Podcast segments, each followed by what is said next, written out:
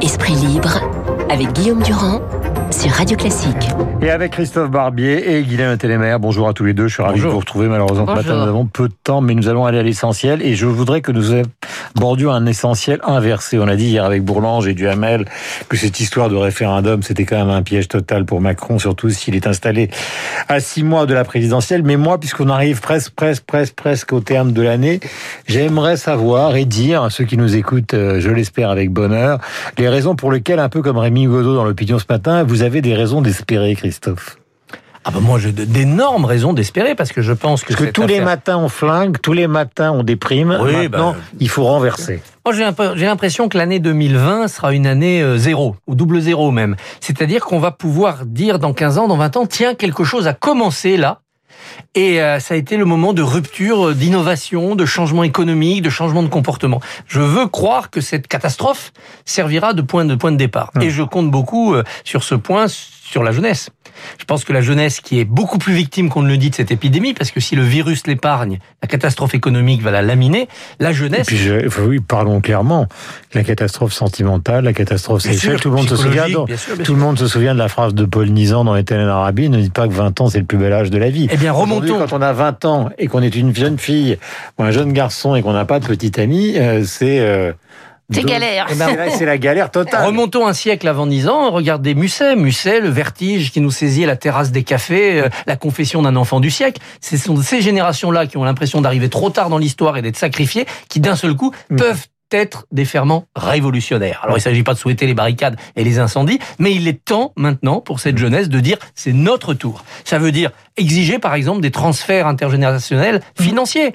Les vieux vivent de plus en plus longtemps, ils gardent leur argent, c'est normal, et donc on hérite à 70 ans de quelqu'un qui est mort à 95 ans. Qu'est-ce que vous voulez qu'on en fasse à 70 ans? Il faut que les jeunes à 25, 30 ans récupèrent de l'argent pour pouvoir investir, se loger, créer des boîtes. C'est là-dessus qu'il faudra travailler, et je pense que ça devrait être au cœur de la campagne présidentielle. Est-ce que vous pensez, est-ce que vous avez le, le même diagnostic, Guylaine Moi, ma principale raison d'espérer, c'est ce vaccin. Je veux dire que même moi, euh, qui ai un terrain allergique, je me suis posé des questions au début à la réparation de ce, ce, vaccin. Et puis c'est vrai, à force d'écouter les débats, je me rends compte à quel point c'est nécessaire de se faire vacciner. Je crois que j'ai oublié de poser la question à Marion Maréchal Le Pen, qui, qui vous avez croisé tout à l'heure. Elle ne veut pas se faire vacciner.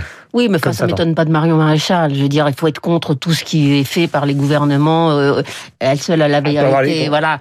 Non, mais je vois bien. J'ai entendu hier euh, les directeurs de valeurs actuelles défendre le fait qu'il fallait vacciner que les vieux, puis après ça serait terminé. Oui, puis on va se terminer comme la Suède, l'Angleterre avec une pandémie qui qui qui, qui s'accroît. Hmm. Aujourd'hui, c'est les vieux qui sont touchés, mais on commence ça commence aussi aux jeunes. Et puis quand il y aura plus de vieux, il y aura plus de jeunes, ben, ça sera là tout jeune.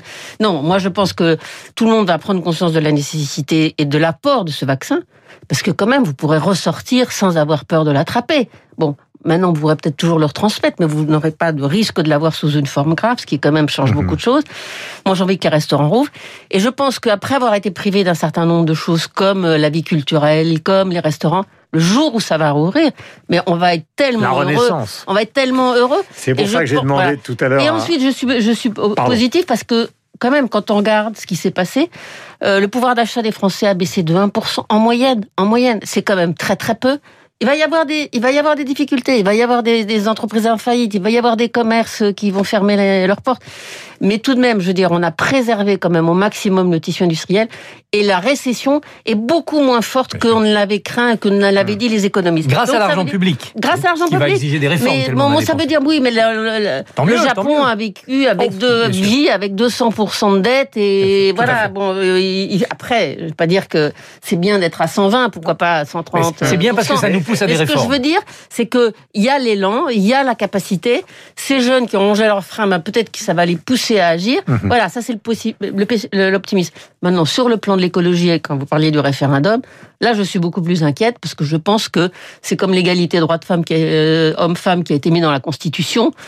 On en est très très loin encore, ne serait-ce que sur les salaires. Donc euh, sur l'écologie qui est inscrite dans la Constitution, ça va rien changer. Voilà, et on aura quand même aussi une pensée évidemment pour tous ceux qui souffrent actuellement, qui ont beaucoup de difficultés pour finir leur mois, pour payer les loyers, euh, pour vivre tout simplement euh, avec leur famille d'une situation qui est catastrophique. Car si nous voulons donner un peu de bonne humeur, nous n'avons pas non plus la négation de la réalité telle qu'elle existe. Est-ce qu'on est dans un système Alors je, je vais faire le, le pompeux tous les deux, schumpeterien via le coronavirus C'est-à-dire, est-ce que en fait, on est dans un moment où c'est un monde qui se détruit, poussé par le digital, accéléré par le coronavirus, qui va accéder à un tout à fait autre monde? Je, crains que ça ne soit l'inverse de Schumpeter. C'est-à-dire, le Schumpeter, c'est quoi? C'est la destruction créatrice. Hmm. On supprime les cochers, mais il y a les industries automobiles qui arrivent. Et la création est supérieure à la destruction. Depuis le digital, et je pense que ça va s'aggraver avec l'effet du virus, c'est plutôt de la création destructrice. On invente euh, Internet, le digital, mais finalement, ça crée moins d'emplois et de richesses que ça n'en détruit, pour l'instant.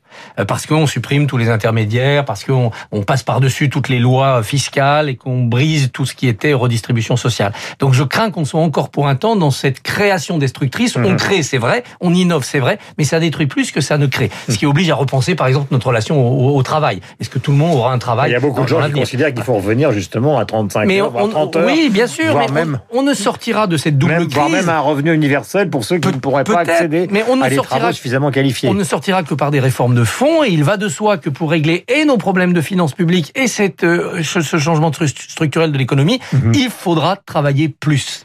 Alors à nous faire en sorte que ça soit pas insupportable, il faudra travailler plus. L'innovation qui détruit, ça a toujours été le fantasme. C'est ce qu'on disait à l'arrivée de chemin de fer. Ça détruit des diligences, ça détruit euh, mhm. les, les, petites euh, auberges, etc. On est dans un moment d'accélération. Effectivement, tout ce qui est digital, tout ce qui est même le télétravail, toutes ces choses-là vont se développer. Comme on a vu les coworking, maintenant il va y avoir des coworking dans des petites villes près de Paris qui éviteront aux gens d'aller et venir, etc. On va vers une évolution assez majeure, à mon avis, de la société, qui n'est pas due seulement au coronavirus. C'était déjà là, ça a émergé, ça va être accéléré.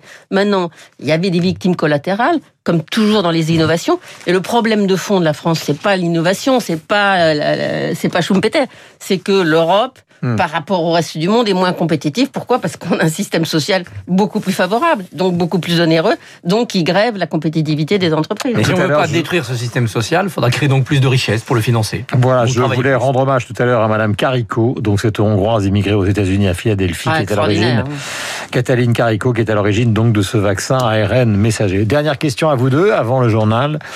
Euh, quelque chose de personnel euh, qui vous a marqué justement euh, dans cette année qui va se terminer et dans cette année terrible, Christophe? Eh bien, j'ai l'habitude d'aller le plus souvent possible à, à Venise. Je n'ai pu y aller qu'une seule fois cette année et Venise quasiment déserte, c'était un spectacle unique. Hmm. Et alors très égoïstement, on a envie de dire parfois merci au virus hmm. pour avoir créé ce genre d'impossibilité. possibilité d'aller à l'Academia dans le musée, par exemple, de voir la tempête de Giorgione et tout ça? Exactement. Non, non, c'était, on était sur la peau de Venise. Et ben moi, c'est euh, pendant le premier confinement, je suis, je suis allée voir, je suis allée faire un certain nombre de photos avec une amie photographe de Paris désert. Mais la qualité de l'air, la couleur de la scène, les quais sans personne, la place de Vendôme sans personne, c'est des choses qu'on ne reverra jamais. Je tant mieux. Oui, tant mieux. Mais j'étais absolument contente de les avoir vus et en plus ces souvenirs sont en photo. Voilà, nous allons terminer par des propos de Picasso, l'excellent livre de Laurent Grésamer, le journaliste Le Monde selon Picasso, j'en ai déjà parlé, où il a récupéré tous les propos épars de Picasso sur à la fois sa vie, l'histoire de l'art et ses rapports. Oh là là là là, si Mito était là, très très compliqué et violent avec ses femmes et ses enfants. Et voici ce qu'il a dit dans une de ses rares interviews télévisées à propos justement de la télévision.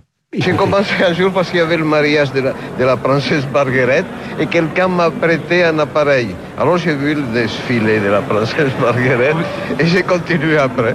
Vous savez ce qui serait formidable quand on vous a devant les caméras de télévision, ce serait de vous laisser tout seul en liberté. Vous seriez tellement capable de faire des choses formidables pour les téléspectateurs. Vous leur inventeriez des choses. Mais probablement. Des fois, des fois, je trouve des choses magnifiques à la télévision, mais des choses très jolies que j'aime, qui m'intéressent. Mais la fois, c'est des fois épouvantable. Je le dis, mais parce qu'on est là tous les deux tout seuls. Ah non, c'est pas vrai, car tout le monde m'écoute. Voilà, c'est mon beau Picasso. C'est incroyable de réentendre cette voix de celui qui a marqué évidemment l'histoire artistique du XXe siècle. 8 et 57 minutes, 58 minutes. Merci euh, à tous les deux. On se retrouve au début euh, du mois de janvier puisque nous avons rendez-vous avec Bernard Poiret à partir de demain.